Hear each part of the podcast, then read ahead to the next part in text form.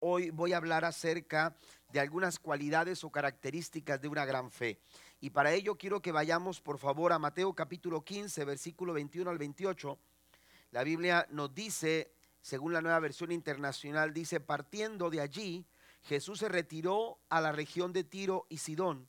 De esa región salió a su encuentro una mujer cananea gritando, Señor, hijo de David, ten compasión de mí. Mi hija sufre terriblemente por estar endemoniada. Jesús no respondió ni una palabra, note esto, Jesús no no hubo respuesta en Jesús hacia la necesidad de esa de esa persona, de esta mujer cananea. Dice que Jesús no respondió ninguna ni una palabra, así que sus discípulos se acercaron a él y le rogaron, "Despídela, porque viene detrás de nosotros gritando." No fui enviado sino a las ovejas perdidas del pueblo de Israel, contestó Jesús. Verso 24 dice, verso 25, la mujer se acercó y arrodillándose delante de él suplicó, Señor, ayúdame. Él respondió, no está bien quitarles el pan a los hijos y echárselo a los perros. Sí, Señor, respondió la mujer, pero hasta los perros comen las migajas que caen de la mesa de sus amos. Verso 28 concluye este relato. Mujer, qué grande es tu fe. Diga conmigo esa parte. Qué grande es tu fe. Queremos desarrollar una fe grande. Queremos crecer en nuestra fe. Somos llamados a desarrollar, a extender, a expandir nuestra nuestra fe, a crecer nuestra fe. Dice, mujer, Qué grande es tu fe, contestó Jesús, que se cumpla lo que quieres. Y desde ese mismo momento quedó sana su hija. Desde ese mismo momento quedó sana su hija. Hoy en día estamos viviendo tiempos eh, donde eh, el, el, mundo, el enemigo, a través de diferentes maneras, busca socavar nuestra fe.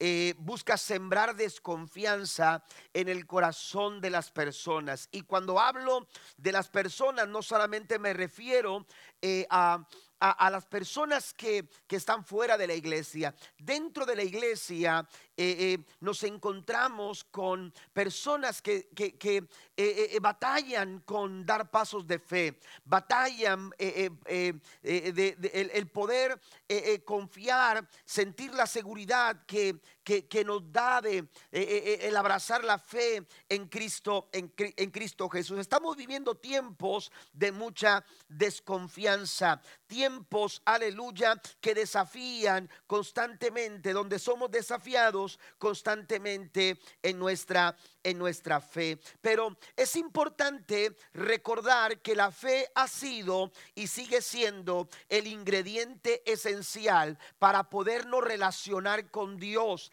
El que se acerca a Dios, dice el escritor a los hebreos, crea que le hay. Si tú quieres tener una relación personal con, con Dios, si tú quieres relacionarte con Cristo, tú necesitas tener fe.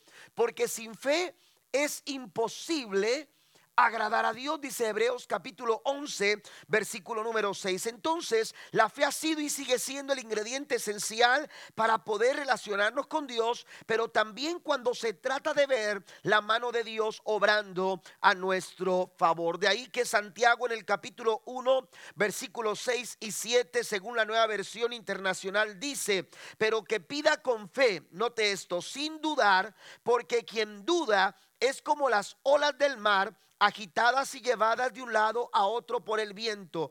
Quien es así, note lo que dice, no piense que va a recibir cosa alguna del Señor. No podemos esperar nada de parte de Dios si no estamos haciéndolo a través de la fe. Entonces necesitamos fortalecernos en nuestra fe, necesitamos crecer en nuestra fe, necesitamos ejercitar nuestra vida a través de las dinámicas espirituales que nos van a ayudar a hacer madurar y hacer crecer nuestra fe. Quiero que vayamos precisamente a esta historia porque esta historia eh, eh, eh, concluye con, una, con un elogio que Jesús da a esta mujer que se atreve a, creer. Y cuando Jesús se refiere a la fe de esta mujer, y esto es muy importante mencionarlo, porque solamente en dos ocasiones Jesús se, se refiere a la fe de esta manera. Lo hizo con aquel centurión romano ¿verdad? Que le dijo, Señor, no es necesario que vayas a mi casa, tan solo di la palabra y mi, y mi siervo va a sanar.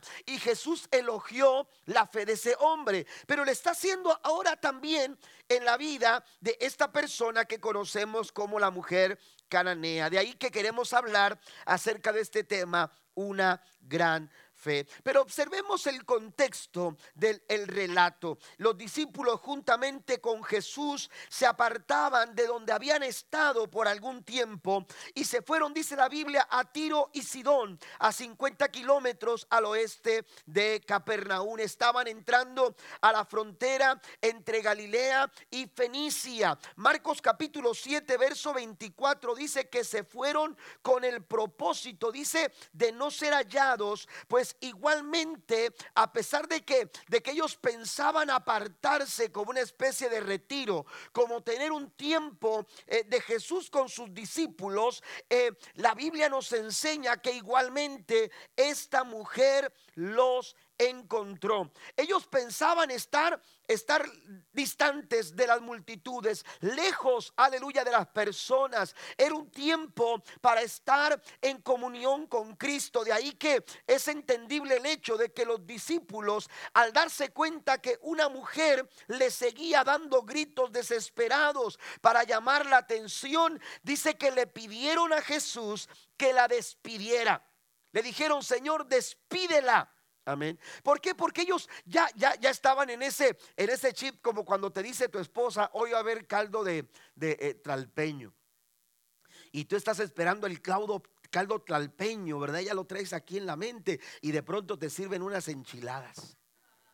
Y, entonces no sé si les pasa a ustedes, pero mi esposa, es que yo ya traía el chip del, del, del caldo tlalpeño, ¿verdad? Este, pero por cierto, hace poco hizo, mi esposa hace un caldo tralpeño, hermanos, riquísimo. Este, bueno, dicho sea de paso, esto no es lo que dice la predicación, no están aquí en mis notas, pero Dios la use, ¿verdad? Este, más, más, ¿cómo se llama? Más más seguido, sobre todo que vienen los fresquecitos o los fríos. Pero bueno, eso es otra predica.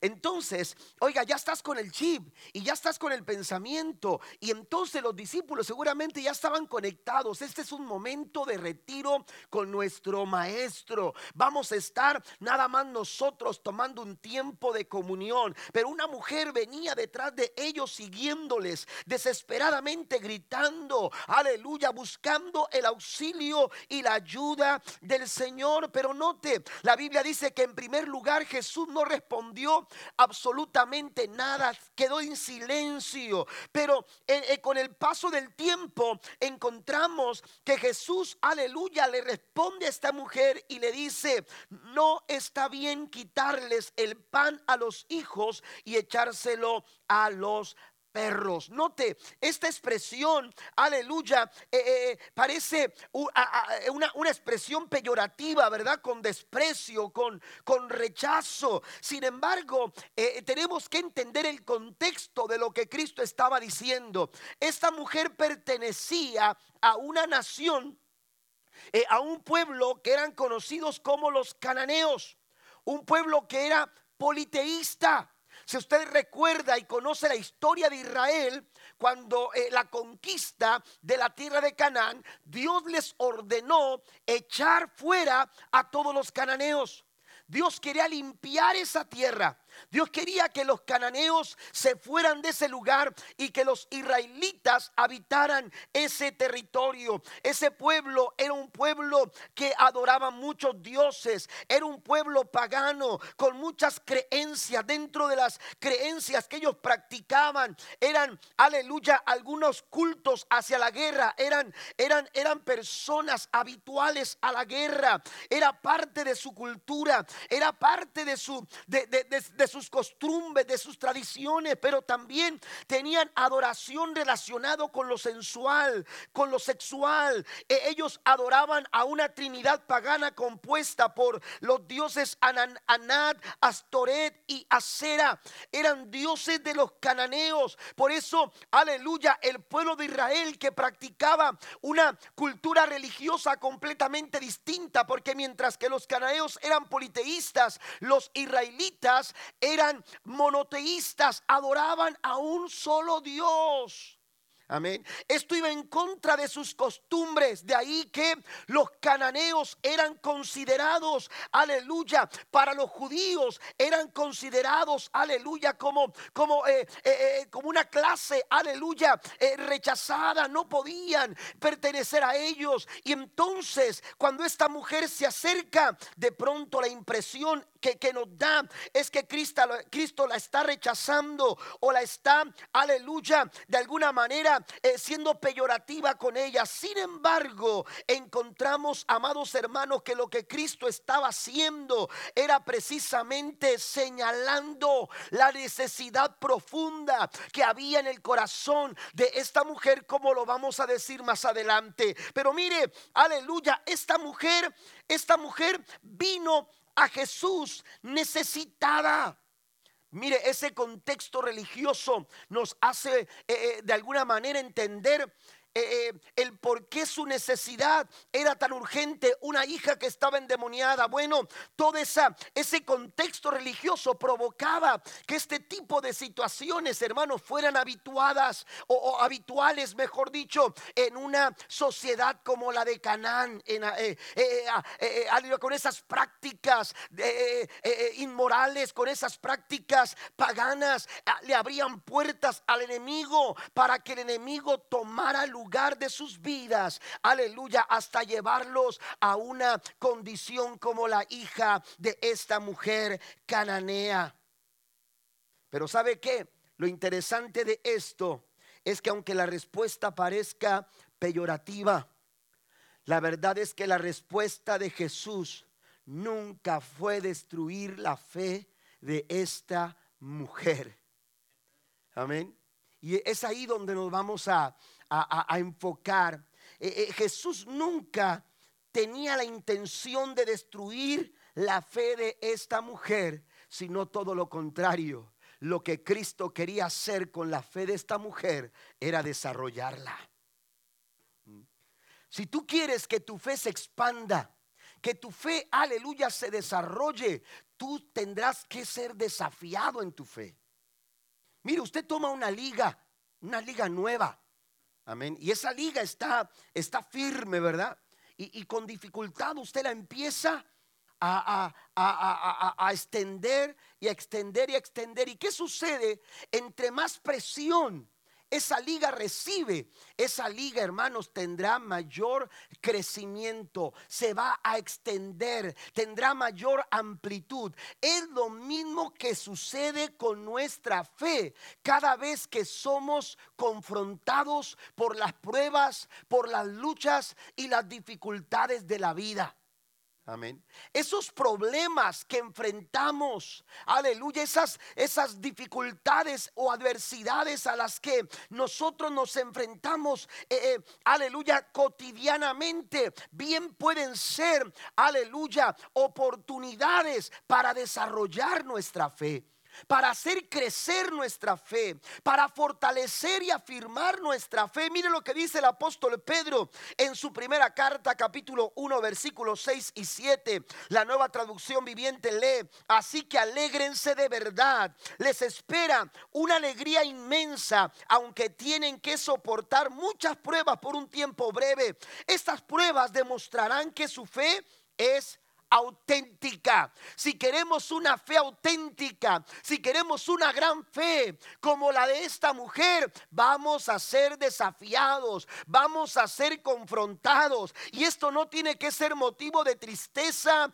aleluya, ni de preocupación, ni de angustia. Dice el apóstol Pedro, les espera una alegría inmensa, porque demostrarán que su fe es auténtica, está siendo probada de la misma manera que el fuego prueba y purifica el oro, aunque la fe de ustedes es mucho más preciosa que el mismo oro. Entonces, su fe, al permanecer firme ante tantas pruebas, les traerá mucha alabanza, gloria y honra en el día de Jesús, que Jesucristo sea revelado a todo el mundo. ¿Por qué no le da un aplauso fuerte al Señor? Esto fue lo que sucedió con la fe de la mujer cananea. Su fe reveló ser auténtica al permanecer, al permanecer firme. Aún, mire, si esto Jesús se lo hubiera dicho e, este, a, alguien de nuestros tiempos, ¿me entiende? Hubieran salido ofendidos, ¿verdad? O, o, hubieran puesto, ya le hubieran puesto, eh, eh, no, no le hubieran puesto estrellas, ¿verdad? A, este, a la, ¿cómo se dice? Eh, este, a, la iglesia, ¿verdad? Vamos a ponerle malos reviews. Ya le hubieran puesto un mal review a Jesús.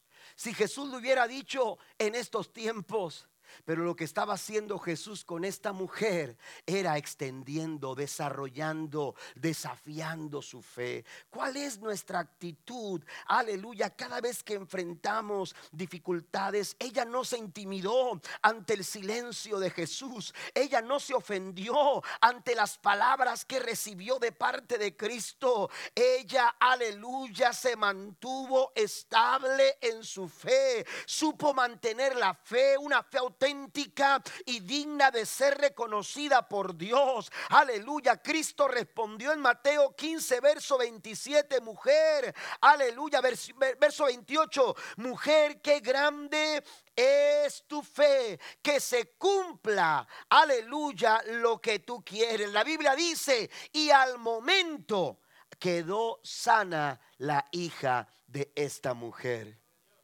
Una gran fe ¿Cuáles son las características? Aquí encontramos en este relato algunas características de una gran fe y quiero enumerarlas. Número uno, amén. Número uno, siempre me ponen aquí el tiempo, ¿verdad? Y ahí está el tiempo. No ha caminado nada. Así que todavía tengo el tiempo ahí, ¿ok? Perfecto. Entonces, número uno, la primera característica, una fe que conoce en quién ha depositado su confianza. Una gran fe tiene conocimiento de sobre quién ha depositado su confianza. Mire lo que dice Mateo en el versículo 22 del capítulo 15. De esa región a donde Jesús había llegado, salió a su encuentro una mujer cananea gritando, Señor, hijo de David, ten compasión de mí. Mi hija sufre terriblemente por estar endemoniado. Mire, esta mujer sabía sobre quién estaba depositando su fe.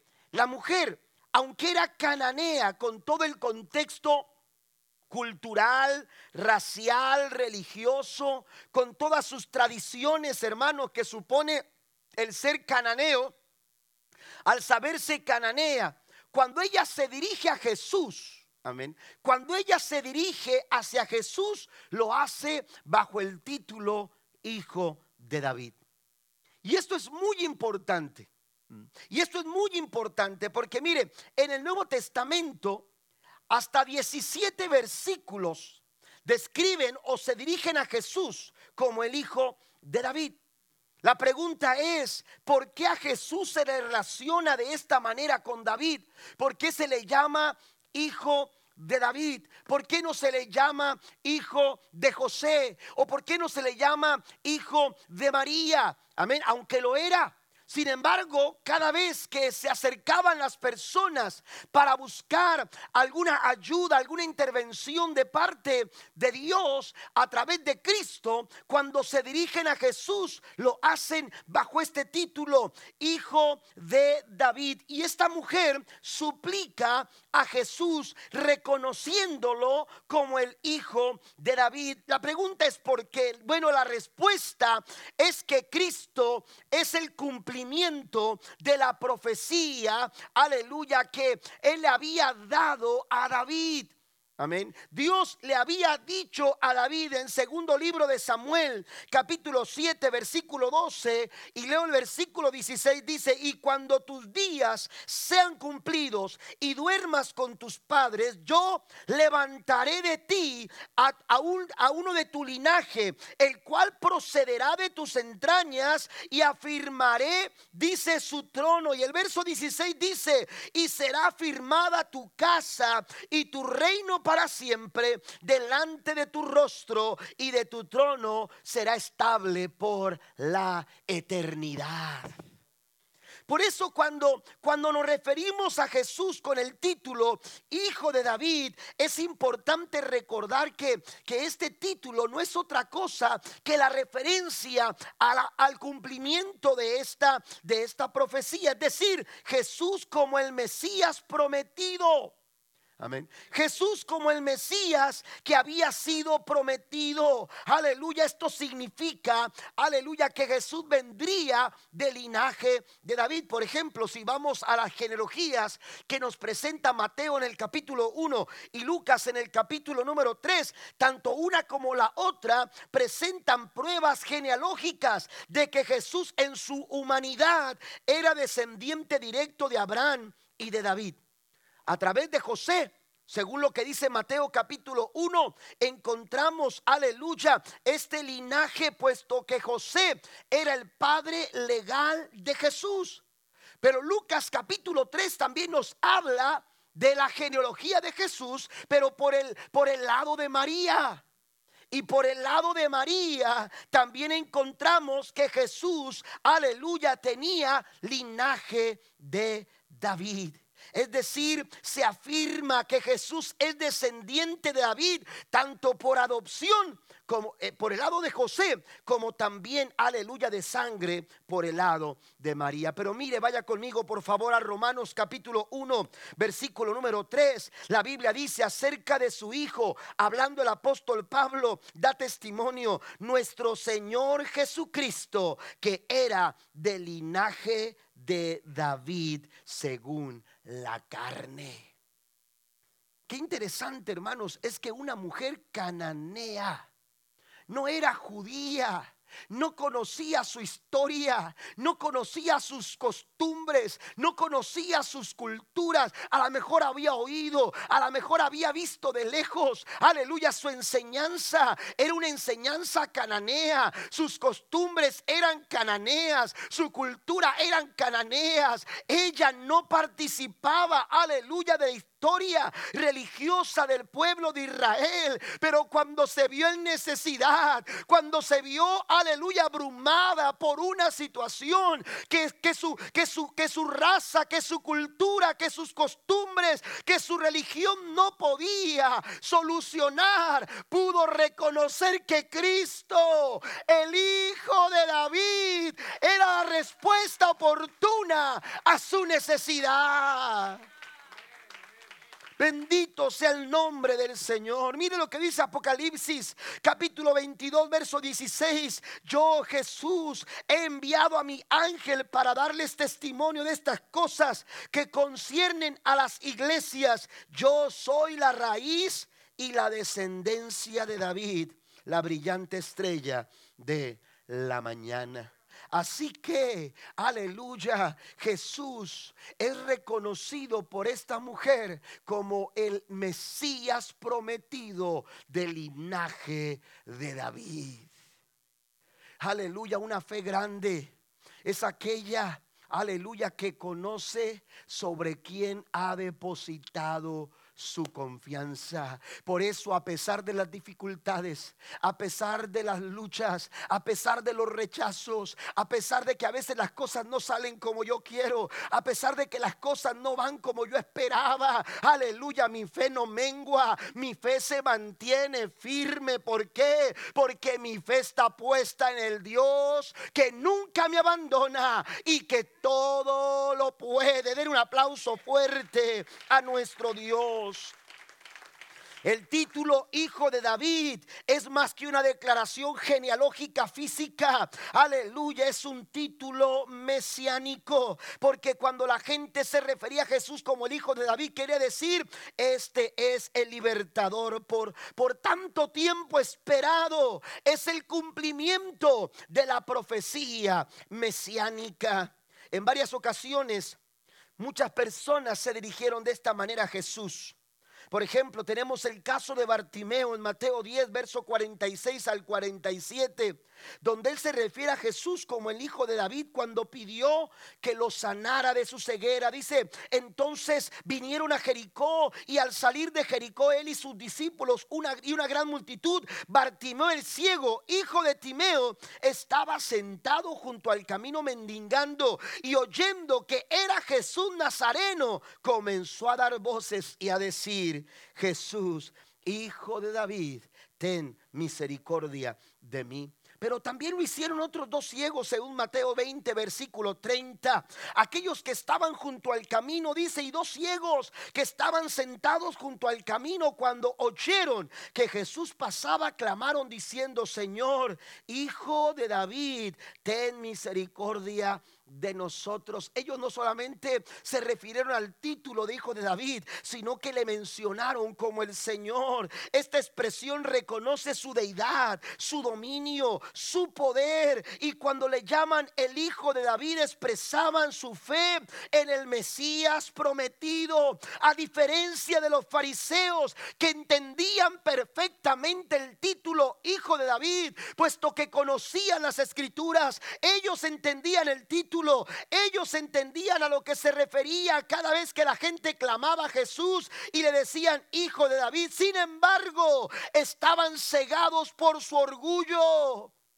Estaban cegados por su orgullo, aleluya, y su religiosidad, y no, no les permitía ver Amén. Irónicamente, lo que aquellos ciegos como Bartimeo y estos dos de Mateo 20, 30 pudieron ver con claridad que Jesús era el Mesías que tanto esperaban. ¿Está conmigo? Amén. Ellos no podían ver, pero aquellos ciegos, aleluya, cuando supieron, cuando se dieron cuenta quién estaba pasando cerca de ellos, ellos dijeron, Jesús, hijo de David, tú eres el Mesías. ¿Sabe lo que esto representa? Aleluya, esto es lo que habló el profeta Isaías en el capítulo 61, versículo 1 en adelante. El Espíritu del Señor y Dios está sobre mí, por cuanto me ha ungido para anunciar buenas nuevas a los pobres, me ha enviado a sanar los corazones heridos, a proclamar libertad a los cautivos, a la liberación de los prisioneros, a pregonar el año del Señor y el día de la venganza de nuestro Dios, a consolar a todos los que estaban en duelo, a confortar a los dolientes de Sión. Oiga, ellos sabían lo que representaba el cumplimiento de la promesa de que el Mesías prometido estaba con ellos. Una gran fe es capaz, aleluya, de reconocer sobre quién ha depositado su confianza. Esto es lo que reveló la fe en el corazón de esta de esta mujer a pesar de su contexto religioso. Ella renunció, aleluya, a su religiosidad. Ella renunció a su cultura. Ella ella renunció a sus costumbres. Ella renunció a todo ello para para no negarse a reconocer quién era Jesús el Nazareno. Abiertamente ella declaró Aleluya, sin importar las repercusiones. sin, sin, sin, preocuparse por lo que, por las consecuencias de abrazar la fe en Cristo, en Cristo Jesús. Hebreos 11, versículo 6 dice, en realidad sin fe es imposible agradar a Dios, ya que cualquiera que se acerca a Dios tiene que creer que Él existe y que recompensa a quienes lo buscan. Los discípulos dijeron, despídela. Jesús en primera instancia guardó silencio. ¿Qué sucede cuando enfrentamos este tipo de cosas? ¿Cuál es nuestra convicción? ¿Mm? Porque nuestro estado de ánimo cambia y eso es entendible, somos seres humanos. Nuestras emociones pueden ser unas hoy, mañana pueden ser otras, pero nuestras convicciones no. Nuestras convicciones no pueden cambiar por las circunstancias o por, por, lo, que, lo que dicen o por lo que hacen. Mis convicciones no pueden cambiar. Eso no es negociable. Esta mujer no estuvo dispuesta a negociar lo que ella había abrazado en su fe. La pregunta es, ¿cuál es nuestra convicción? ¿Por qué estamos aquí en esta noche? Estamos buscando que Dios nos libre de nuestros problemas. Estamos buscando que Dios nos dé lo que necesitamos. Estamos buscando que Dios haga los milagros que queremos para que queremos para sentirnos mejor. O estamos aquí hoy porque a pesar de todo lo que nos haga falta y a pesar de que quizás no nos sintamos como quisiéramos sentirnos en esta noche, reconocemos que Jesús es el Hijo de Dios. ¿Cuántos dicen amén a esto? Denle un fuerte aplauso al Rey de Reyes y Señor de Señores señores, una gran fe conocen quién ha depositado su confianza. Segundo, la segunda cualidad es que una gran fe, eh, aleluya, nos lleva a la adoración. Nos lleva a la adoración. Se me hace que ya le adelantaron más. La mujer se acercó y arrodillándose delante de él, suplicó, Señor, ayúdame, dice el versículo 25. Eso es lo que dice el verso 25, que se acercó, dice, y arrodillando, otras versiones, quizás la que usted tiene en su Biblia, dice que se postró ante Jesús. Amén. Esa palabra postrarse tiene su raíz en un vocablo griego, proscuneo, y ese, y ese vocablo griego, de ese vocablo se traduce en palabras como adorar, pero también se, se, se traduce en palabras como venerar. Adorar y venerar las cuales significan inclinarse ante dioses o reyes. O se refiere también a alguien en señal de profunda reverencia. Cuando alguien se inclinaba, cuando alguien se arrodillaba, cuando alguien se postraba, esto era una señal de profunda reverencia. Por ejemplo, entre, los, entre el mundo oriental, especialmente los persas, los persas, esta palabra eh, proscuneo designaba la costumbre de postrarse ante una persona, besar sus pies, el borde de sus vestidos o incluso el suelo que pisaban. Amén. Quizás usted ha visto eh, eh, algún tipo de costumbre, alguna fotografía, como esas costumbres en el, en el, en el mundo oriental eh, se, se, practicaban. Amén. Esto para brindar veneración o adoración a un, a un Dios o también a algún, algún rey. Y esto es interesante, hermano, porque cuando Mateo se refiere, porque Mateo, el que escribe el Evangelio de Mateo, él, es, testigo presencial de lo que está sucediendo. Y cuando, y cuando él está describiendo esto, hermanos, él fue testigo ocular de los hechos. Él quiere resaltar no solo la posición corporal de la mujer, sino principalmente su disposición en el corazón y voluntad. Cuando Mateo dice se postró, más que, más que eh, eh, ponerle letras negras eh, o subrayar la posición corporal de la mujer, lo que Mateo quería señalar era la actitud que había en el corazón de, esta mujer cananea. Porque cuando se postra, hermanos, esa, e, e, e, esa posición corporal fue consecuencia de una actitud en el corazón en primer lugar. Amén. Cuando ella se postra corporalmente, aleluya, lo hace porque hay una inclinación en su corazón que no le permite quedarse de pie ante el Hijo de David. Cuando ella ve que Jesús se detiene en su caminar, después de haber quedado en silencio, después de quizás haberle dicho las palabras que hubieran sido suficientes como para decir, me niego a seguir buscando tu ayuda.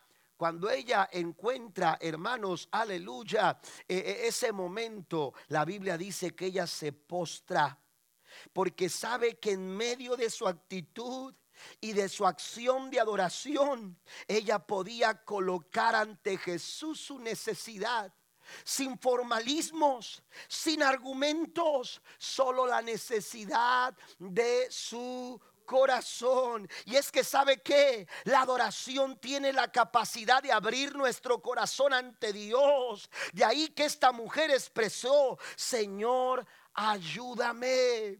Necesito tu ayuda. Proscuneo se usa once veces en el Nuevo Testamento en relación a la adoración a Jesús. Y solamente de esas once, siete veces se mencionan en el Evangelio de Mateo.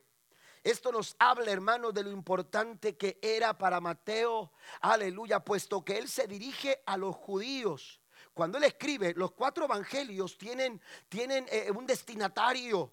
Y, Mateo está escribiendo pensando en su gente, pensando en los judíos, esos judíos que no querían reconocer a Jesús como el Hijo de Dios, que se negaban a aceptarlo como el Mesías prometido. A ellos se dirige Mateo. Por ello, hermano, no es de sorprendernos, aleluya, que, que, que encontremos recurrentemente, aleluya, proscuneo en relación a la adoración a Jesús.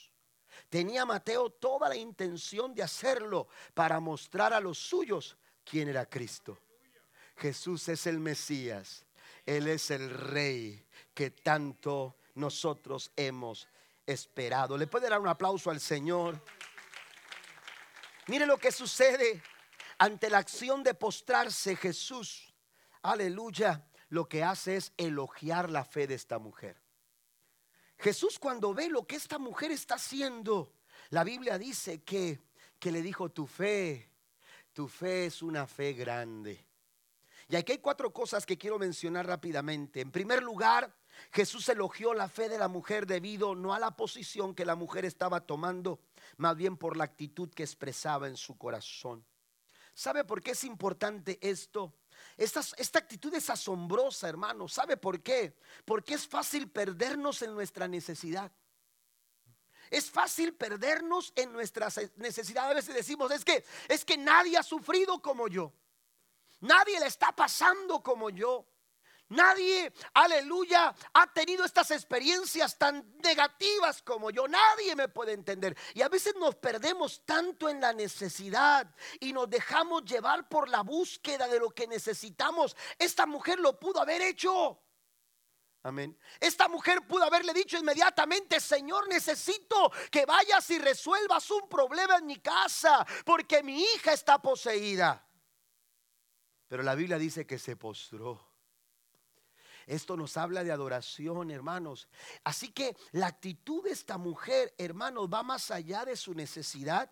Va más allá de su propia búsqueda. Y es que a veces nos dejamos llevar por la necesidad y por nuestra búsqueda, buscando nuestro propio beneficio. Y nos olvidamos de que Dios es merecedor de nuestra adoración, sin importar qué es lo que estemos atravesando en este preciso momento. Por eso Jesús le dice, grande es tu fe. Porque a pesar de lo que estás pasando, tú estás postrada en adoración.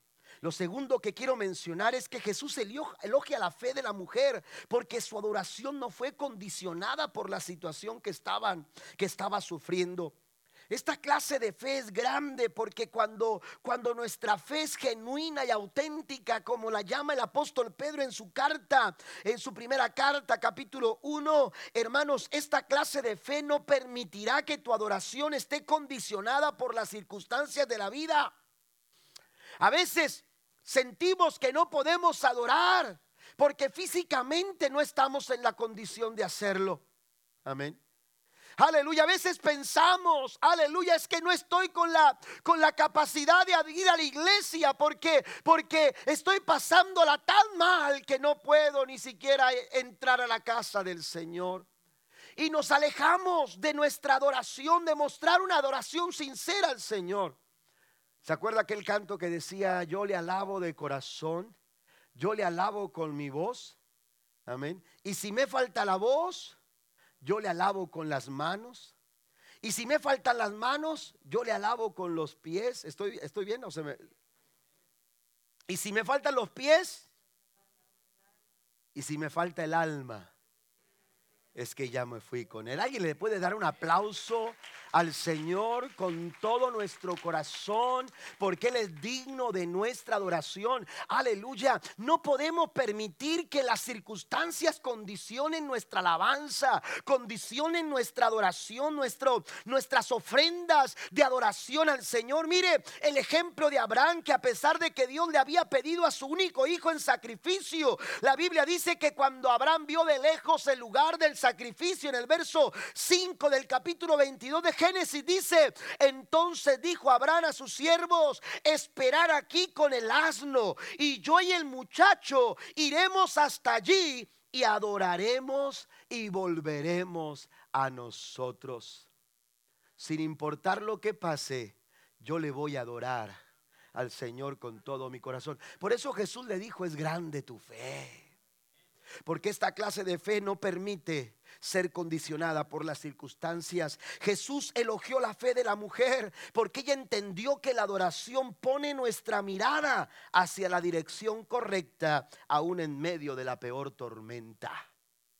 Por eso Jesús le dijo, grande es tu fe.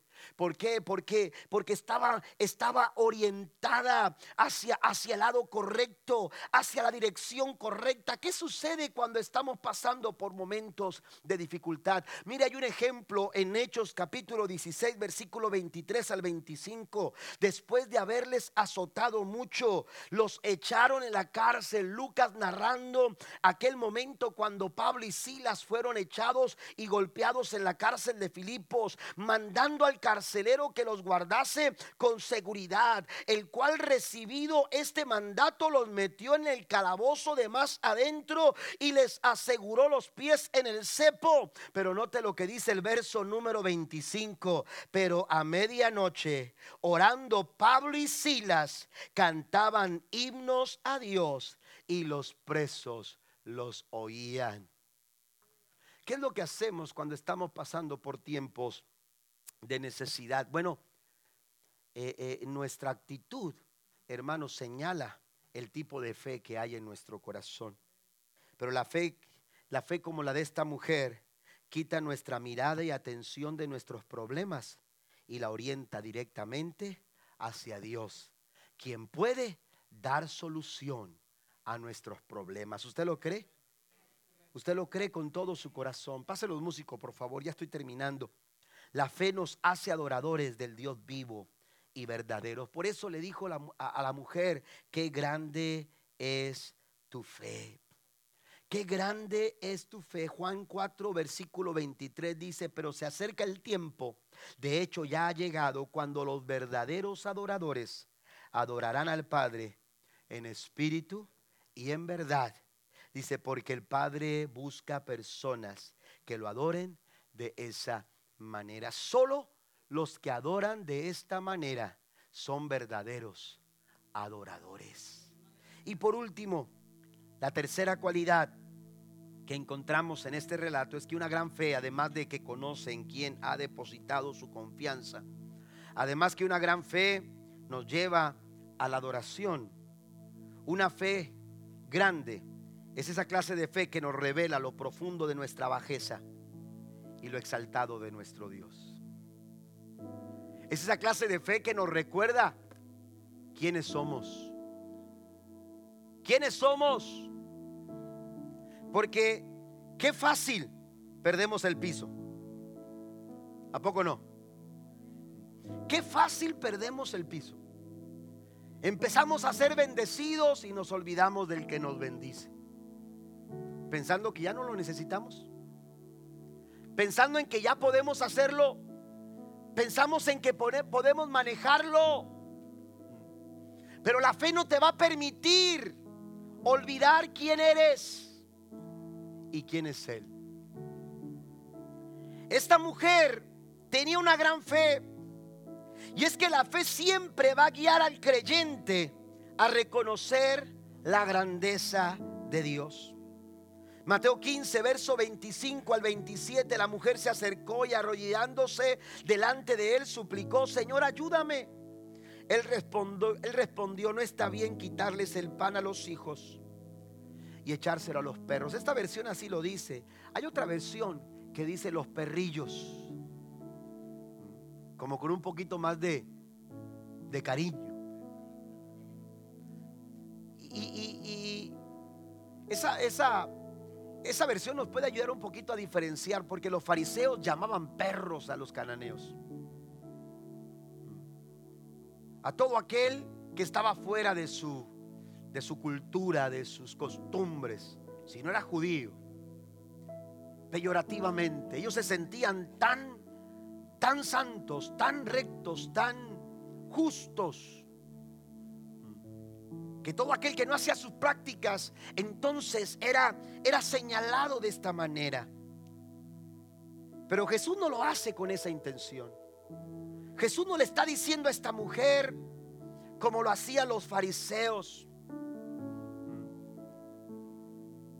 Cuando Jesús le está diciendo esto a esta mujer, le está diciendo, no olvides cuál es tu posición.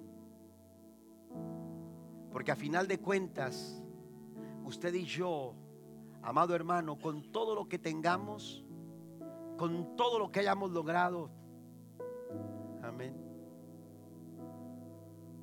Somos tan pequeños en comparación a quien es nuestro Dios.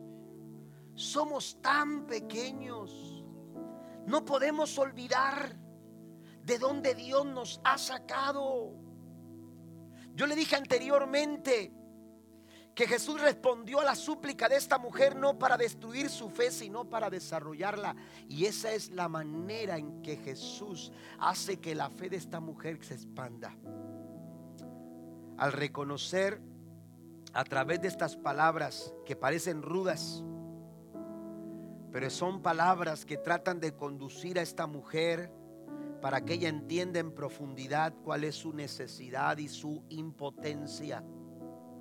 Pero también que recuerde que cuando nos acercamos al Señor, no importa qué tan pequeños seamos, Él es mucho más grande que nuestros problemas. Él es mucho más grande que nuestras dificultades. Él es mucho más grande que aquellas cosas que parecen agobiarte, esa montaña que parece no moverse, esa situación que parece no cambiar. El Señor es mucho más grande que cualquiera de esas situaciones. ¿Y sabe qué es lo más impresionante todavía? Es que esta mujer lo reconoció.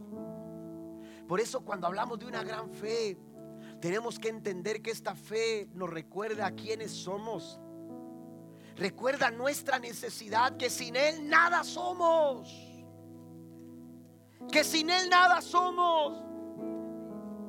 Y entonces cuando Jesús le dice, mira, no se le puede quitar la comida a los hijos para darle de comida a los perros. Pero cuando esta mujer escucha estas palabras, en vez de alejarse, de sentirse o ofenderse, ¿sabe qué dice esta mujer? Sí, Señor. Sí, Señor. Ese verbo o esa palabra, hermanos, perdón, viene de un cablo griego que, que quiere decir es cierto. Tienes razón. Póngase de pie conmigo, por favor. Es lo que le está respondiendo la mujer. ¿Sabes qué, Señor? Tú tienes toda la razón. Yo soy así. Soy tan pequeñita. Yo no puedo solventar mi situación. Yo no puedo cambiar estas circunstancias de mi vida. Estoy angustiada, estoy desesperada. Ahí estoy yo. Pero aquella mujer recuerda, si esa es mi posición, le dice, sí Señor, pero no me dejarás mentir. que aún los perros, amén, comen de las migajas que caen de la mesa. Y yo todo lo que necesito es un poquito de lo mucho que tú tienes. Qué gran fe. Qué gran fe. Qué gran fe. Una fe como esta. Aleluya, una fe como esta es elogiada por Jesús. Es la fe que Jesús reconoce. Pero también escuche esto. Es la fe que hace entrar en acción el poder de Cristo. Porque dice la Biblia, después de que Cristo le dice qué grande es tu fe, Jesús le dice que se cumpla lo que quieres. Y desde ese mismo momento, la Biblia dice, quedó sana. ¿Cuántos creen que en esta noche el Señor puede hacer algo? Algo en sus vidas, algo en su casa, algo en su corazón, algo que tú no has podido cambiar. Aquí está el Señor, el Hijo de David. Aquí está el Señor que todo lo puede, merece nuestra adoración, merece nuestra alabanza. Hay que recordar dónde nosotros estamos, quiénes somos, pero no pierdas de vista quién es Él. ¿Quién es Él en esta noche?